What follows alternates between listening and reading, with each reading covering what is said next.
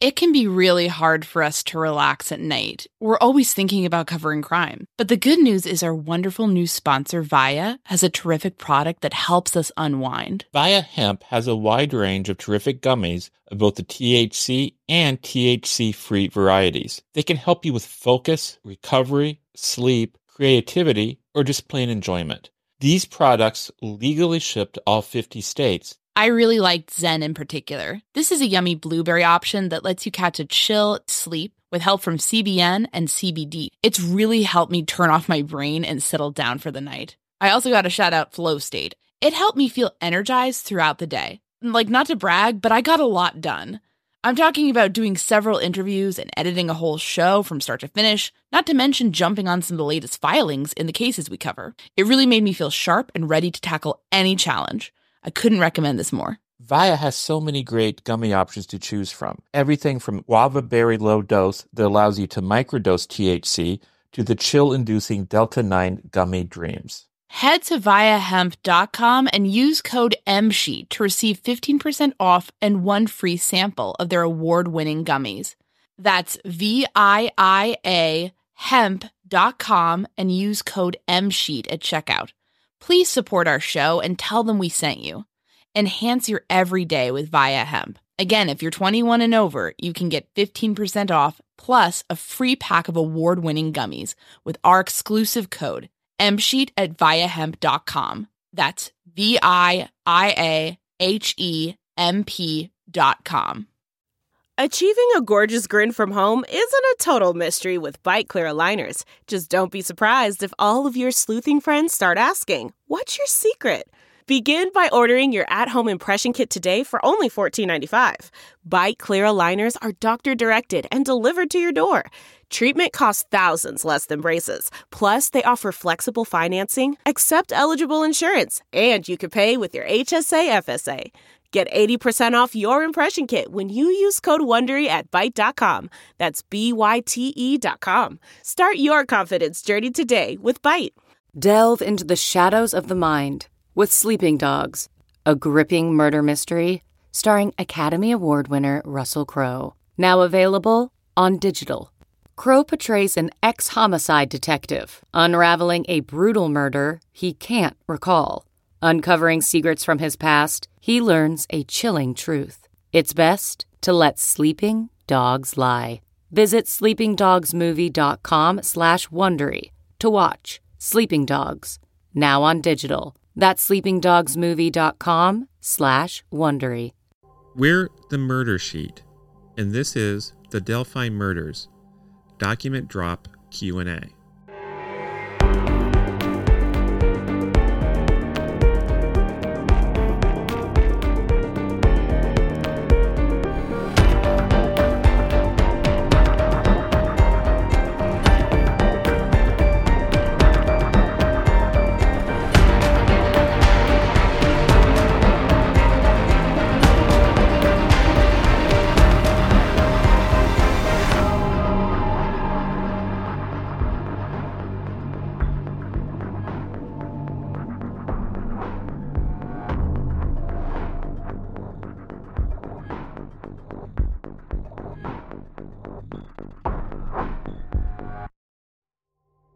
Thanks for tuning in to this quick update episode.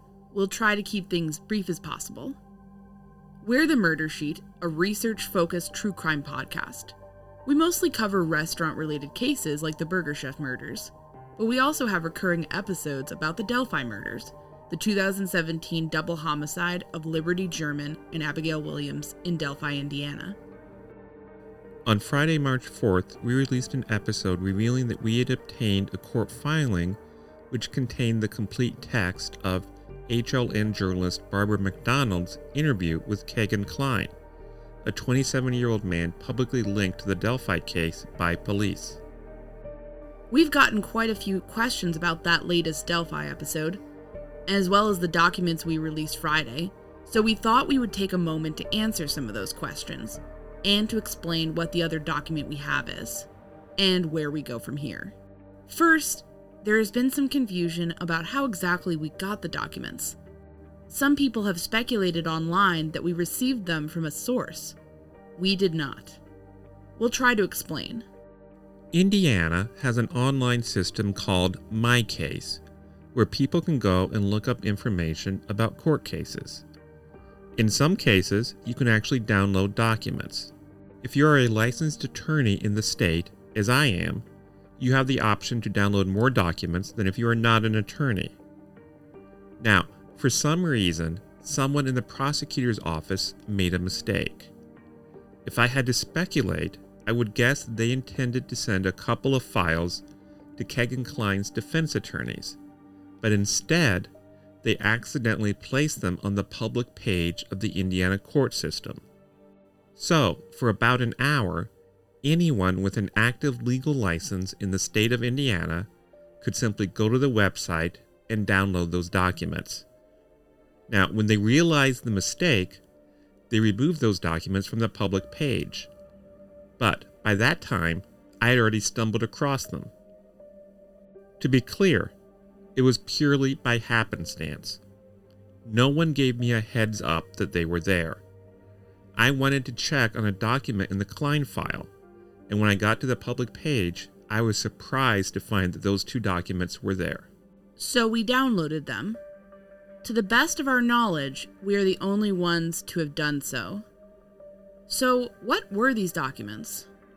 Well, there were two. The first was the interview between Kegan Kline and Barbara McDonald. We shared that with you all on Friday, first in the episode, and later by posting the documents on our Murder Sheet discussion group on Facebook. The second document is an interview Kegan Kline gave to police investigators in August of 2020. This document is 194 pages, and it has a great deal of new information we would like to share with you all. It also has some information we do not want to share, including the names of innocent people and victims. We wish to take the time to ensure that we are behaving responsibly and want to redact those details so that innocent people will not have their private lives dragged into this.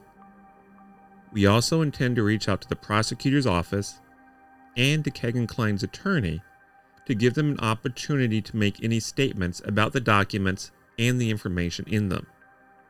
All of these things take time. We hope you will understand that we don't want to rush this because it's a highly sensitive document. All that is to say that the episode we release on Tuesday will not be a Delphi episode. It's actually going to be the tale of a tavern murder from the 1780s. The week after that, on March 15th to be exact, we plan to release the first of two episodes on the Kline interview with police. The first will focus on the child sexual abuse material charges. The second episode will come out on March 22nd. This one will deal specifically with matters more directly related to the Delphi case. After we release the episodes, we will make the document available in full, except that names and other such details will be redacted. When we initially obtained this document, we thought about trying to push out an episode about it on Tuesday, March 8th. But it's very long and filled with details about innocent victims, and we don't want to make any mistakes. So we will take the time to fully read through it and redact this material before we publish it. People have also been curious about something else we said. A couple of weeks back, we did an episode in which we took a deep dive into the criminal history of Tony Kline. We've now explained that the reason we did that was because a source let us know that Tony Kline was the target of this investigation. So people want to know who was this source? Obviously, we are not going to betray the confidence of a source who has trusted us. But we will say that the source is someone who is not directly involved in the investigation, is not someone who has worked this case, or has commented on it in the press, or discussed it at CrimeCon. But it is someone who was in a position to know certain details, and it is someone we trust. And, as subsequent events revealed, we were correct to trust that person because the information turned out to be true. We will not say anything more on this subject. There has also been quite a bit of chatter about some sort of police activity at Tony Kline's home in late November or early December of last year. In the transcript we released, Kegan Kline referred to that activity as a raid.